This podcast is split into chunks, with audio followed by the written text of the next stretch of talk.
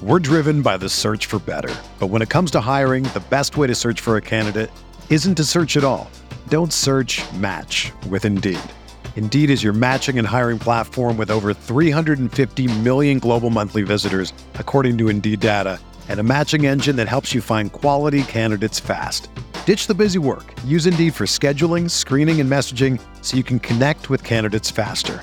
Leveraging over 140 million qualifications and preferences every day, Indeed's matching engine is constantly learning from your preferences, so the more you use Indeed, the better it gets. Join more than 3.5 million businesses worldwide that use Indeed to hire great talent fast. And listeners of this show will get a $75 sponsored job credit to get your jobs more visibility at Indeed.com slash BlueWire. Just go to Indeed.com slash BlueWire right now and support our show by saying that you heard about Indeed on this podcast. That's Indeed.com slash BlueWire. Terms and conditions apply. Need to hire? You need Indeed. Aikman is intercepted by Sam Mills. Steve oh! Smith is going to go all the way. Panthers win in overtime. Newton steps up, close for the end zone. Olsen,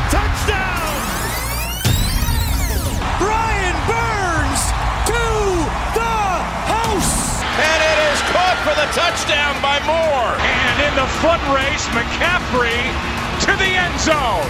Keep pounding on three. One, two, three. Keep pounding. Welcome back to another episode of The Roar, brought to you by Blue Wire. I am your host, Billy Marshall, and as always, to help break down another week of Carolina Panthers football, I am joined by my co-host John Ellis, Mr. One Panther Place on Twitter. John, what's up? What's up, Billy? Good to be back with you, man. Let's uh let's digest an 0 2 start together. We'll get through it.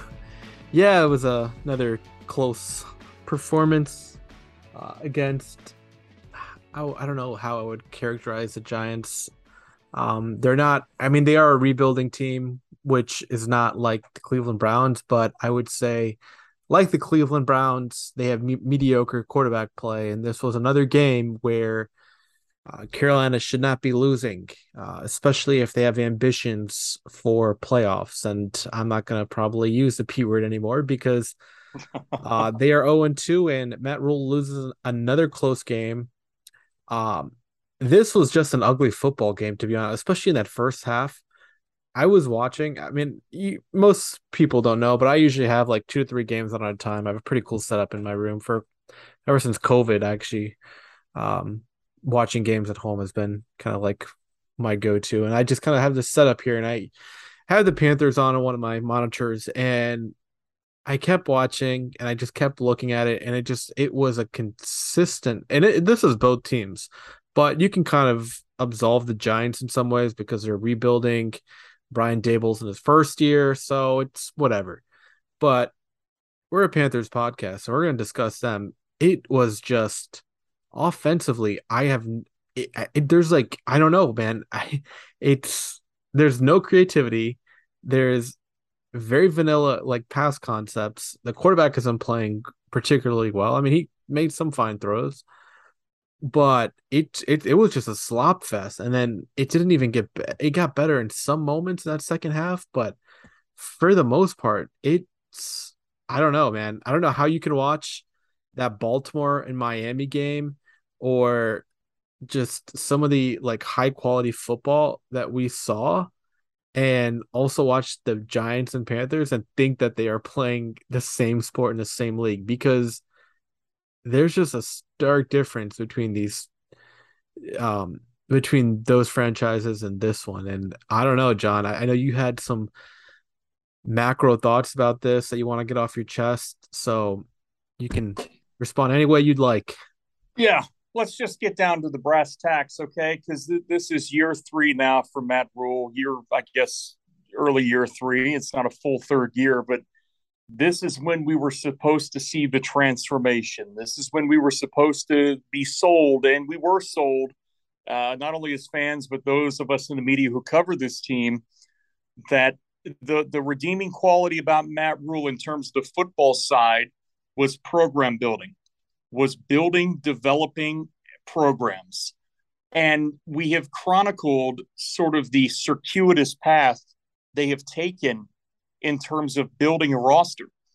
Now, they've done some good things, and we will highlight those things throughout the show. I've got plenty of notes here that highlight positives, but it gets back to this structural issue they've had for a couple of years now, not only in terms of figuring out what they want to do at quarterback. And I'm not saying it's easy, but it shouldn't be this damn hard. It shouldn't be, you know, chasing your tail every offseason for the next shiny object or settling for plan C or plan D when plan A, B, C fails. But to your point that the offense, it's early. I get it. It's week two. I'm not firing anybody. I'm not interested in doing that today.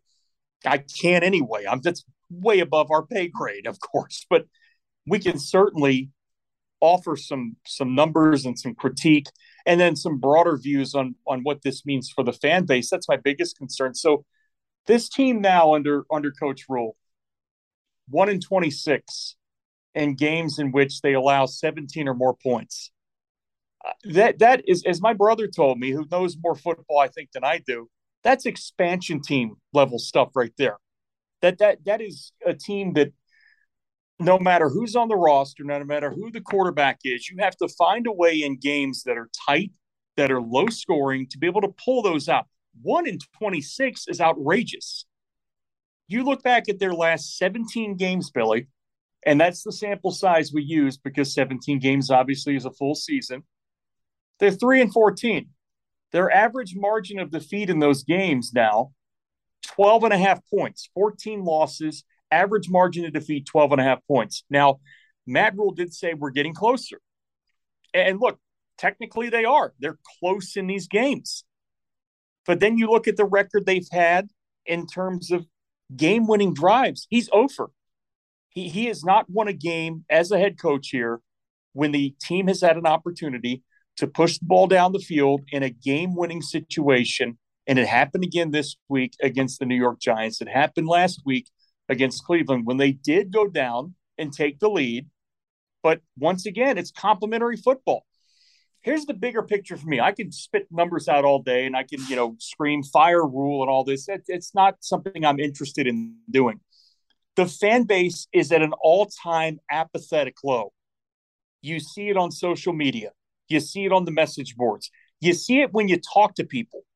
And again, I, I, I get people all the time telling me, "Oh, Twitter's not real life." Okay, fair enough.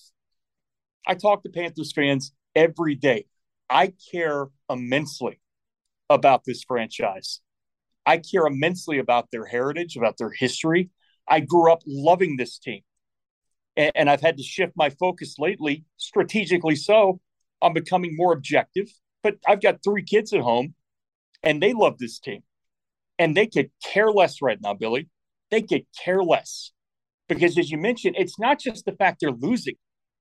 That's some bad football we saw on Sunday. That's bad, sloppy. They, they really, the opening kickoff, they fumble it. I, I mean, you, you know, we talk all season long, all off season about being prepared, being at the top of your game, coming into this season out of the gate with a schedule that's manageable and you're doing things like allowing just gap scheme runs right up your ass against the Browns, just getting gashed left and right. You got Burns in coverage 15 snaps for whatever ungodly reason against the Giants when he had two sacks and, and four tackles and a couple of TFLs. And, and and just offensively, to your point, there's just no there's no pre-snap misdirection. There's no motion. There's no angles. There's you, you know I'm talking about, Bill. You see this with McDaniel's offense. You talk about this all the time with with with Shanahan, McDaniel, these guys who run and McVay as well. They run a lot of motion concepts to to build angles in the blocking game. Yeah. And it's just so frustrating to see they had this time all off season to install their system, to install their identity. And what is their identity? I don't know. I, all I know is they're losing games and they can't stop losing games. And it's frustrating on behalf of fans out there to see this. It's depressing and it's apathetic. And it's a big week for Matt Rhule because you're coming home into a homestand here, three in a row. You, you better damn well start winning some games. And, and I'm not saying that because, oh, David Tepper's going to fire you. I have no idea what the owner's thinking here. I could care less. Uh, it's time to start winning games and getting the fan interest back in because right now, all it is is clowning the coach, memes on Twitter, memes on message boards, people screwing around, laughing at this and that. It's a shit show. And it's time for, for these players' sake, some of whom have a lot of responsibility and accountability to these losses, but many of whom deserve a lot better than how they're being coached and managed right now. It's time for this team to start winning games. I'm sorry, and that that's that's on behalf of the fans, and I'll I'll leave it at that. It's frustrating. And I think one thing you can take away from the player's point of view is that you've seen some players who are in this system or have been part of this franchise go on to different organizations and you're seeing them shine. I think the best example of that is probably Rasul Douglas. Um, you know, he was a veteran minimum guy when they signed him in 2020 and he, he looked fine. He he was a pretty competent NFL corner. And then he goes to Green Bay and he really excels for them in their system. And then he gets rewarded with a pretty nice contract this off season. And I mean, we're not gonna obviously we know Haason Reddick is talented in, in his own rights, but um, yeah, but there are other guys that this organization had the opportunity to keep, and they didn't. James Bradberry, Graham Gano, Trai Turner. Yeah. Um, and so so many moves, these so are many, a litany, a litany of moves they've made that had just made no sense to me, and never, yeah. never they won. And I kept people kept telling me, John, be patient, be patient, and I've been patient and I'm going to feel like it's fine. I, I'm detached. But on behalf of fans who are just so apathetic right now, it frustrates me so much because people talk to me as if, oh, who are you? You're a bandwagon fan. No, I'm not. I've been doing this since 1990 friggin' five. So I know what good football looks like right now. And this is just brutally honest. If you disagree with it, please at One Panther Place, hit me up.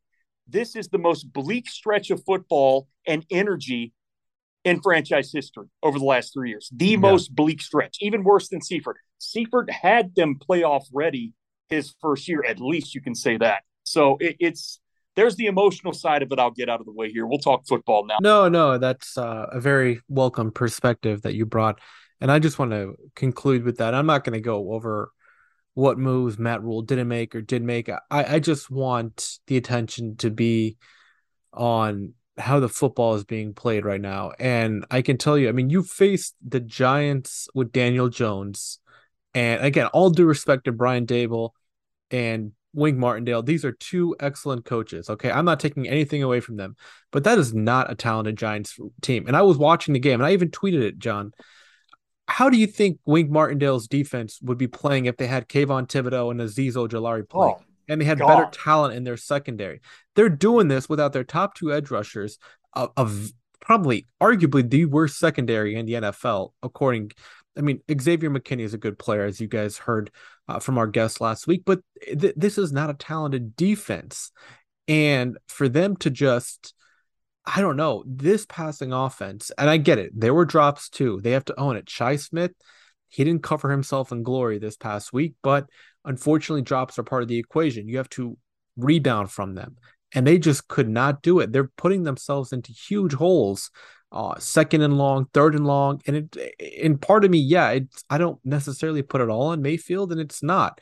It's difficult for any quarterback. I don't care how good you are when you're putting yourself in those situations. You have to be better on first and second down. You have to give him an opportunity on third down if you are in that position to make it more manageable and they're not doing that.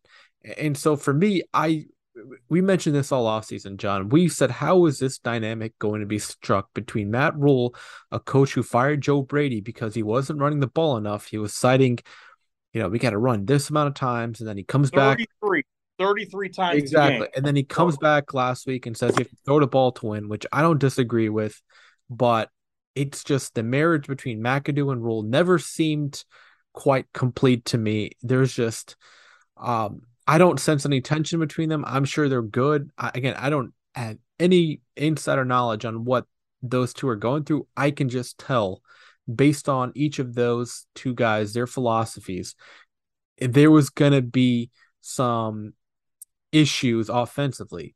And I'm not, I don't, again, I don't think there's any issues between them. I'm just telling you that oh. when, you, when you put a coach who has made it very publicly known and and it's not just him. I mean, Greg Cosell has told you this too that he wants to run the ball with the offensive coordinator who hasn't coordinated in a few years, who likes to pass the ball. It's just not going to work. And again, my, my final point on all this is McAdoo obviously has to do a better job, but this is who Ben McAdoo is. He's not going to turn into one of these hot shot offensive coordinators that you really wanted at the end of last year when Jay Glazer made that report. He's not yeah. going to turn back the clock. He is a guy who's very old school and traditional in his thinking. Yeah. And, you know, I, I, know a lot of people like to give Mike McCarthy grief, but he doesn't call the plays in Dallas. It's Kellen Moore. Yeah. Kellen Moore isn't perfect by any stretch, but he at least looks for matchups. He does pre snap motion. He does play action. None of that is happening here with Ben McAdoo. And I'm not sure he has anyone on staff to really rectify that issue. Um, and again, I'm not going to relitigate the Joe Brady discourse, but to me, in the modern NFL, you have to look for advantages in every single sense of the word offensively. And that means pre snap motion, that means play action, that means creating angles in the run game. That's how Mayfield was successful with the Browns in 2020, with Stefanski calling the plays. And if you're going to play to your QB strengths, you got to, I don't care what QB you are, honestly, even if you're Josh Allen or Mahomes, you need these type of advantages to really help your offense. And they're just not doing that. And obviously it's it's not leading to any type of production uh on the, in the air or on the ground well yeah, i will say right. on the ground they they were fine this week but fine yeah and mccaffrey ripped off a long one and there i think the the interior portion of this offensive line has actually done a good job i mean you you look at pff as sort of a first stop you see the grades and then you go to the tape and you, you kind of confirm and yeah, I looked at the tape too, and I, I thought Christensen at left guard, Corbett at right guard, and, and Elflein at center, they, they've all been very good together. Now he's going to struggle. We know that. And it's, it's a little bit troubling against, you mentioned the two premier edge rushers for New York not in that game. You saw Wink dialing up a little bit of, you know, zone dogs tough and some edge heat with some safeties. And uh, I thought McKinney did a great job on McCaffrey in the past. I mean, he, he, they, they had some guys now for New York kind of step it up a little bit and, and play to a higher level. And That's just good coaching. And, and credit the players there. But, you know, look, there's been some talk and some con- conversation on Twitter, and I respect the guys that do it, but I, I can't speak to it because I don't know it to be true. That there's been strife between some of the coaching staff hires and, and some of the coordinators, and I have nothing to back that up. But it doesn't mean it's not true. But it is interesting, Billy. It's one thing I didn't spend enough time on probably thinking about. And you raised a good point about McAdoo. They have a lot of new guys in important positions right now. You've got Phil Snow, who runs some unconventional stuff as a defensive coordinator, and Steve Wilks on that staff, who's been a DC, who's been a head coach, who carries a lot of weight. And and you've got Al Holcomb there, who's more of an NFL structured guy. Offensively, James Campen is new to this for Carolina. He's getting to know these guys. Even Chris Tabor so that probably takes a little bit of time when you get into live bullet season here, so to speak, in regular season play to have everybody in sync on the same page. It is concerning. Uh, you know, again, I know these are close losses, and I know Ron Rivera, third year, started one and three, and, and they just exploded. It just doesn't feel like this team has no, that right now. No, no, no, no. It does. It that you knew those losses early, like Buffalo that was that was a really bad coverage breakdown on EJ Manuel's touchdown pass. They throttled the hell that season out of the New York Giants, and then they go on the road to Arizona, get their ass kicked, and then they start putting together their identity, which is we're going to be hard up in the paint. We're going to pound you with Tolbert, Stewart, Newton. We're going to run play action, deep shots off of that, hit the seams.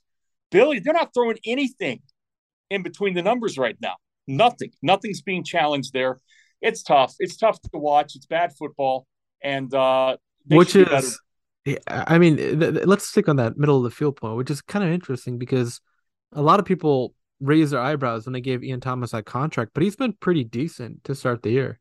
Yeah, he's been all right. He's been in the blocking game too. I mean, he's made some good blocks, and he's when he gets his hands on the ball, we know Ian can run. We know he's got talent. Um, but just, you know that game, yeah. they hit a couple seams, they hit a couple breakdowns there. But like in general, the Giants game, it was all outside the numbers, and it was ugly, especially in the third and fourth quarter.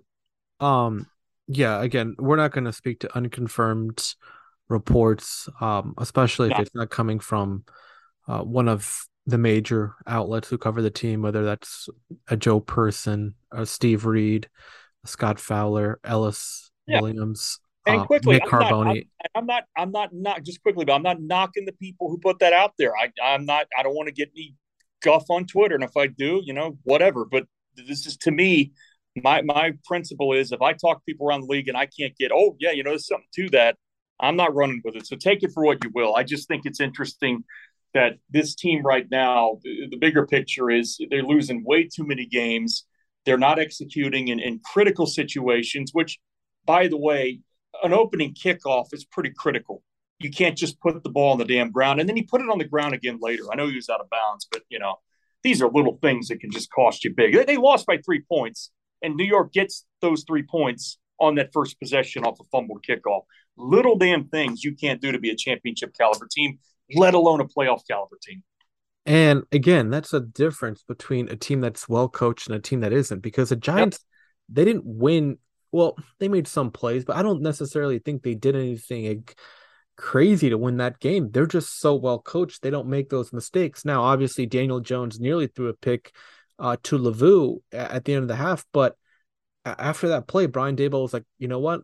We're gonna set up shop. We're gonna uh, close out the half. We're just gonna go into halftime, score tied at six. We're not gonna do anything else crazy here and get ourselves into trouble."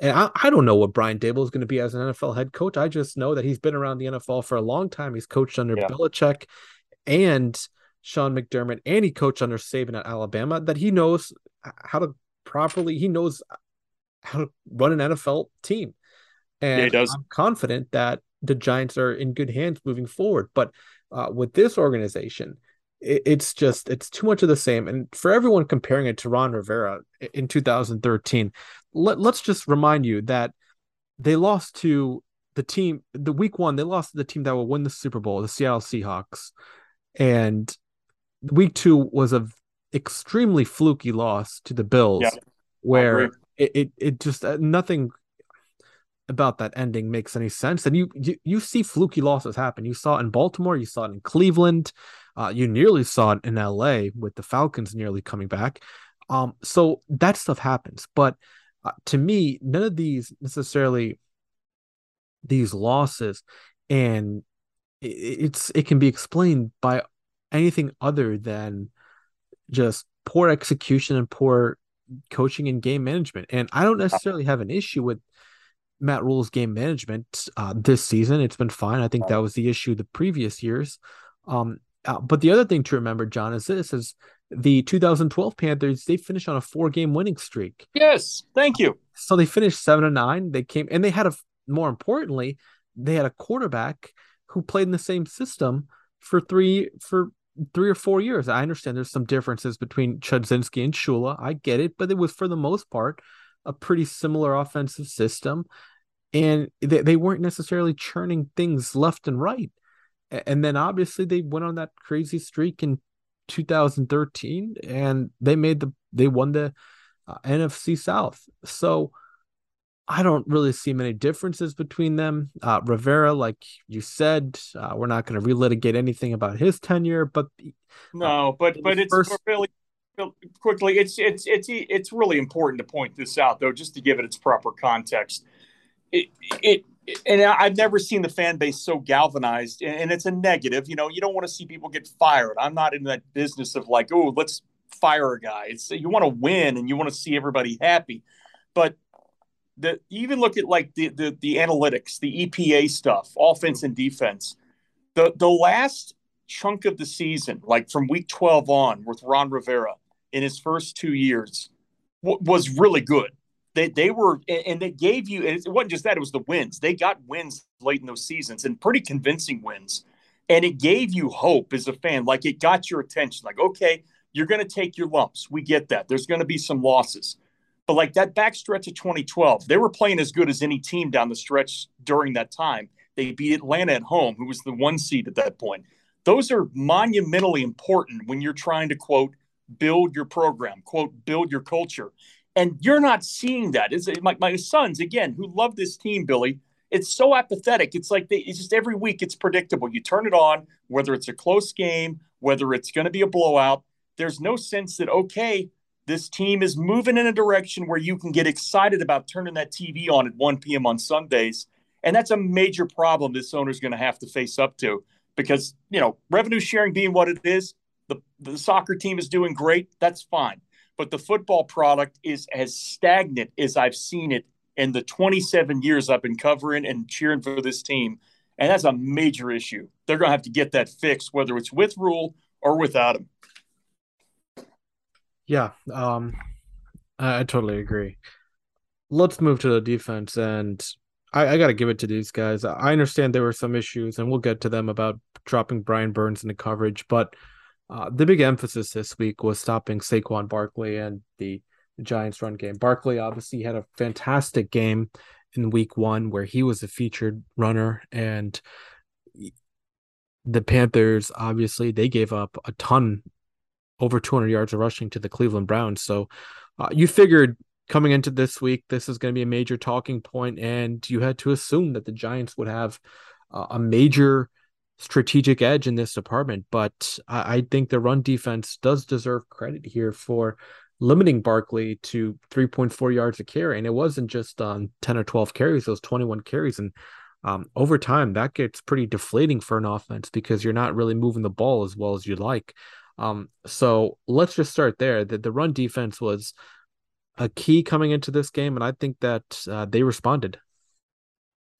Oh, absolutely. I mean, this is where last night, you know, I, we, we put up film and, and, and we have a few laughs. And you know, I, I tweet to people at One Panther Place, hey, look, if you can't laugh along, just don't follow the account. Because when, when you've lost, what, 14 of 17 games dating back to last year, you got to stay sane. You got to laugh a little. I think most coaches of the right mind would be of that mindset too to keep it light. Um, in the first half of that game, eight carries, zero yards for the Giants. Frankie Luvu had seven tackles, three for a loss. He had a pass defense. Now, obviously, he dropped an interception. I mean, that was a tough play. But the, the takeaways, we'll talk about that, I'm sure, at some point in the show. They got to start getting those. But the run defense was outstanding. They got gassed a little bit at times in the second half. But no, overall, I was real pleased with, with the contributions of Luvu. I thought, you know, Burns in the run game was pretty solid. Xavier Woods as a run support safety has been really good. I like that. Uh, the, the force defenders were good in the run game. Donte, you know, his obviously he's hurt right now. We hope he plays Sunday, but he had a nice little run stop on the perimeter there. And then Marquan McCall gets in. Bravvion Roy has, has been mentioned today on Twitter, is going to miss some time now. I thought McCall had some nice plays, some big time plays late in that game. Tackle for loss, four tackles in his NFL debut. So, again, some things to be very optimistic about defensively as you're facing the home run hitter in Barkley at any moment. That was what Phil Snow had talked about throughout the week. That the one thing you worry about, he's not like Nick Chubb and he's going to ground and pound you for 30 times and 200 yards. Is there's a chance that Barkley can go Barry Sanders on your ass at any moment. His longest run of the day was 16 yards. So, I mean, that was a pretty damn good job by their defense overall, holding him to three and a half yards per carry. Giants finished with 33 carries, 103 yards, 21 of which were Daniel Jones. So, again, good job for uh, the run defense there, no doubt. Yeah. And, and again, I, you've posted some clips. Brian Burns, Derrick Brown, I think they both responded. I know there's been some discussion, especially about the latter uh, Derrick Brown's performance in week one probably wasn't to the standard, but I don't necessarily blame it all on him. I just don't think he's a type of nose tackle to really hold up, um, you know, two two gapping and holding up against the run in that regard. But right. what did you make of Brown's kind of redemption here in week two? Yeah, I thought he looked good on tape, Billy. He was active. Uh, you saw him at times, you know, out of the pocket in pursuit, doing some things too. He finished with four combined tackles. He got a hit on the quarterback and he graded out well. When you look at the tape in the run game, he was, you know, used him at nose a little bit. He was at three technique. That's kind of what they do with him. And they, you know, Phil would run some of those odd fronts throughout the game, and there were some three down line packages, and you'd have Burns in coverage. And I, like, I'm not going to go nuts on that. The defense played well enough to win this game. But I thought Brown had a much better uh, week this week. I, I, thought the defensive tackles, in particular, Ioannidis had a great sack there. and Burns hit, you know, assisted on that with some uh, really good bend around that left tackle. Uh, Marquis Haynes, you know, did some good things there in the passing game. He doesn't get a lot of snaps, but when he's on the field in like third and seven plus, he, he's a guy to look out for. So I, I thought defensively, you know, between you know the defensive tackles and your edge guys, uh, you know, YGM played a little better, I thought, in this game. There was good energy out there. I mean, I, you like to see it. Um, linebackers, fair enough. I mean, they were fine. They they they filled their gaps with more integrity this week, but I think it really started with Luvu getting in there and kind of wrecking things early on in the first half and set the tempo. And then, you know, throughout the course of the game, the, the entire defensive front, even when Roy went out, I thought McCall came in and played well. But no, no, hats off to, to Derrick Brownie. He looked much better this week. Yeah, and, and if I were to pick a stock rising for this week, it, it would definitely have to go to the run defense, just simply because yeah. I'm not sure it could be as low as it could last week. right. Um, but this week they certainly responded in a big way and, and in a way that really that's the sort of improvement you're looking for. And, and we see that improvement on defense. Uh, and I thought Jaycee Horn also had a pretty decent game. Again, he's not necessarily going up against world beaters, but I think this was a good game for him just to get his feet wet in some regards. You're not going to necessarily see the uh, blue chip alpha wide receiver, but uh, it just gives him more reps, more snaps to get fully comfortable. So when he is up against uh, a really good wide receiver, whether it's this week against Michael Thomas and Jarvis Landry, uh, it just continues to allow his progression to fully come back from his injury. Um, do you have a stock rising you want to mention? Yeah, stock rising. I, I would say if you if you want to look at you know sort of the defense as a whole, the run defense was better. And again, I, I go back to two guys in particular. Uh, Marquan McCall, again, his NFL debut, getting in there with several tackles, had a tackle for loss. I thought that was encouraging. I love his size. I love his ability to challenge there. And, I think Burns, you know, I, I, I, a lot of people, you know, and I know he went sackless week one it's not easy to get a multi-sack game in this league. It's not. And he did affect the the quarterback a couple of times. He had four quarterback hits in the game. He had a pair of tackle for losses in the run game. His utilization, look, that's between him and the coach. They'll work that out, I'm sure. But I thought for the number of times he was lined up in a traditional pass rush or, or setting the edge type of position where he's not in coverage, again, he was in coverage 15 times. That's a career high for him, according to PFF. I, would say, you know, Burns, the, the, the, people are saying, you know, he, he, he kind of bit on Daniel Jones one or two times and miscontained. Yeah, that'll happen. Clean that up. But no, multi sack game is always worth pointing out. They had three sacks on the day. Uh, and Ioannidis, let's mention him too. I, I thought, you know, overall, uh, in terms of disrupting the pass, did a pretty good job. So there's a there's a trio right there for you. Yeah, absolutely. Stock falling for me. It's got to be Ben McAdoo. It, it, it he, he has to get better, and I don't know what he can dive into in his deep trick of plays, but something has to improve offensively, and I think the schematic design and implementation part of it, whether it's pre-snap motion, uh, play action, um, you know, scheming receivers open he has to do a better job to help his quarterback. Okay. Baker Mayfield is not a quarterback that's just going to drop back five to seven steps, scan a defense, and then throw a receiver open. That's just not his game. And that's, uh, we can have a discussion about whether that should be his game, but that's not the point. They, they should play to the quarterback's strengths. Okay. And for a quarterback that thrives on reading uh, the field and ripping it, he can make all the throws. I have no issue with that. And he doesn't necessarily put the ball in harm's way like Darnold does, but it's just about playing to his strengths and giving him options uh, that really help his vision. And I think he can read the field um, acceptable. I mean, certainly he's not perfect at it, uh, but Ben McAdoo's got to be better because right now I just don't feel like he's playing to his QB strengths. And unfortunately, it's hindering the offense as a whole dovetailing off that stock falling aren't necessarily people or, or things, but but just a general area, two areas offensively is red zone efficiency, one of four. That's terrible. You got to be better than that. You mentioned how many guys the Giants were missing in critical spots. Even one of their premier defensive tackles went out of the game late. You've got to be able to convert in the red zone, especially against a team that, you know, look, Wink Martindale's very good at what he does, but Carolina needs to be better there. Um, and then the, the utilization of wide receivers.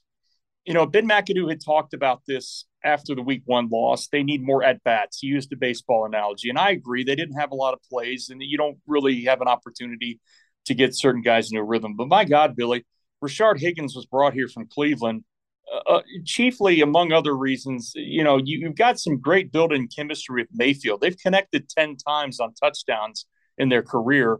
He had a very good camp. He had a pretty good preseason. And then Terrace Marshall Jr., these guys have combined for six snaps in two games. Higgins hasn't had a snap all season. So I get that they want to really concentrate on this 11 personnel and Shi Smith as their option in the slot. But he had some drops, as you mentioned. So again, at what point do you wake up in the middle of the game and say, you know what, it's time to start utilizing Higgins, maybe Marshall a little more than they did? Mar- Marshall had two route reps. He had four pass blocking reps in this game.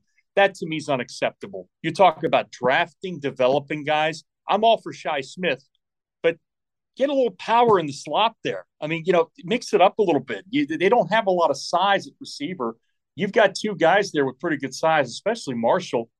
Hell, it can't get much worse in the red zone. Let's see what else they can do. So that's where my stock falling is. Just utilize your wide receiver personnel better. Sounds like Matt Rhule is going to try to make a commitment to doing that.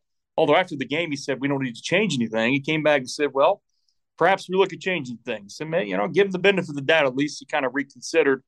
But I'll believe it when I see it. We got to start seeing better production in the red zone, and I want to see more Marshall and more Higgins. Yeah, and uh, before we do sign off, again, some interesting quotes from Matt Rhule um, which you know if you're struggling like he is uh, the people not only on twitter but across the national media they're going to pick up on it and they're going to analyze it. That's just fair game. It is what it is. Uh, people have done that with struggling coaches until the nfl existed. So for me i'm i'm just not going to participate in this firing and hiring coaching cycle like I just want to focus on the product on the field. Like you said, I'm not firing anyone. I just, these are NFL coaches and they have to step up. And that's just the biggest thing. Okay. Again, I want to see improvements from Ben McAdoo to really elevate this offense and help this QB. I want to see Matt Rhule continue to figure out a way to win these close games, or else I'm not sure like his employment status is going to eventually catch up to him because I do think the owner or somebody is going to, you know, put in a word with him that, hey, you're not winning enough games. But yeah. for us, it, it's, and I, I get it. Like the fan base is just, um, they're tired of losing and I don't blame them. And they should have these discussions and they should be able to vent however they like. Um, but for me, I'm just so tired of arguing about whether this coach should be fired and whatever personal yeah. opinion you or I have on that, I just don't want to continue to litigate it on every episode that we do. It's just it gets tiring and I'm sure there's Boston. other analysis that if it does eventually happen, we'll be able to dissect it and do an overview of why he got fired. Or if he turns this around, then we can give an overview and a full analysis on the decisions that he made that helped him turn this organization around. Um, but for now, just focus on the Saints. They're coming off a loss too. Figure out a way to get your team ready for Sunday. Let's hope the offense improves and the defense maintains its level from last week, and we'll move forward from there. But that's just yeah. where I am. I know you had similar thoughts too. Yeah, totally. Look, it, it's counterproductive. Uh, and and look, there were times last year where you know for shits and giggles, and you know, the whole. It's not just that. Look, we for you and I have said our piece about what we feel in terms of this structure, but you you've got major players in the NFL media ecosystem out there zoning in on some of the things that are happening here and really understanding, wow, okay, it's not just what you say, it's what you put out there on the field. And it's it's a bad combination of the two. The product is not good, and the commentary and the messaging has has not been, you know, as great as it can be. But I can't fire anybody. I don't know what the owner wants to do. It's none of my business. So to your point, yeah, the focus this year has been much more on let's just dive into the tape. That's a good sanctuary when things are bad and even good to kind of get into the meat of what's going on. We have enough acumen to understand what we're looking at here and, and give our perspective on this very show, which now we're into year three. It's hard to believe that.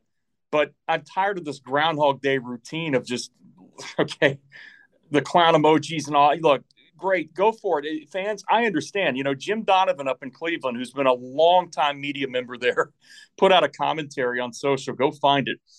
I think Nick Wilson up there, our old friend that, that works in Cleveland radio, used to be in Charlotte, tweeted it out. And he went on a rant about, you know, people, I think Myles Garrett, among others, saying you shouldn't be booing us. Well, that's bullshit. I mean, this is the NFL. It's a high stakes business. Everybody's being paid at least on the top tier of things, players and coaches, a ton of money to produce results, including this head coach. And, you know, I, I am not going to engage in like just cheap shots on anybody from this organization, but it's time to start winning games. It's time to stop talking about it. It's time to start doing it. Dom Capers, who look, he had some bad years here too. But one of the things I loved, he had a great quote. He said, deeds, not words. And it's time to to pay up. it's time to pay the piper, Billy. Time to win. Uh, we can talk about development and growth. The great teams, you see it with Philadelphia right now. You've seen it with Buffalo. They draft the quarterback, they develop the quarterback, they add pieces around the quarterback, and they thrive. And then eventually they re up that contract for that quarterback. This team has played Russian roulette at quarterback, trying to find somebody to duct tape this thing together. And I like Mayfield in a lot of ways, but is that sustainable? I don't know. But don't, you know, don't jump down fans' throats for being upset. I mean, that's the one thing I will say. And and to echo your point, it's going to be a more productive type of perspective from me and you both this year in terms of just hey, let's just look at the players. Let's focus on that. Let's look at the tape. Let's break this shit down and, and, and just sort of simulate how we would do things if we were in that chair. We're not, we never will be. We get that, folks. But that's the that's the culture we build on this show, I guess you could say. So well said, my friend. I like it. Yeah, yeah. I mean, it, it's it, there's still a lot of football left. Like I said, there's still a chance that uh, things can turn around. It begins here with this three game homestand with the Saints, uh, who didn't really look particularly impressive offensively last week. And then the Cardinals, who had to uh, use some Kyler magic to come back. And then the 49ers, who are going through a quarterback change, which some people think it benefits them. But at the same time, um, these are three games that you have to figure out a way to win. You had two easy games to begin the year. You didn't win them. Fair enough. Matt Rhule said in his presser that they started 0 2 in 2020 and then they won three in a row. So yep let's see you back that up because this is a good opportunity in front of your home fans uh, to really, you know, start stacking some wins. So we will have a preview pod later on this week with the guest from uh, the New Orleans Saints perspective. But for tonight, that's going to be it. Uh, John, any final parting thoughts? Hang in there. Hang in there. That's all I can tell you, folks. Hang in there. Okay, everyone. Thank you, and uh, we'll see you next time. Whether you're a world class athlete or a podcaster like me, we all understand the importance of mental and physical well being and proper recovery for top notch performance. That's why I'm excited that Unified Healing is sponsoring this podcast. Unified Healing is a new and super innovative global network of wellness centers powered by Energy Enhancement System, or EE System. If you haven't heard of the EE System, you'll want to listen up. This technology promotes wellness, deep relaxation, purification, and rejuvenation. At hundreds of locations across the globe, access to a center is easy and affordable. Interested in experiencing the EE system technology for yourself? Go to unifiedhealing.com slash bluewire to learn more and find a center near you. That's unifiedhealing.com slash bluewire. No material or testimonials on the Unified Healing website are intended to be viewed as medical advice or a substitute for professional medical advice, diagnosis, or treatment. Always seek the advice of your physician or other qualified healthcare provider with any questions you may have regarding a medical condition or treatment and before undertaking a new healthcare regimen, including EE system.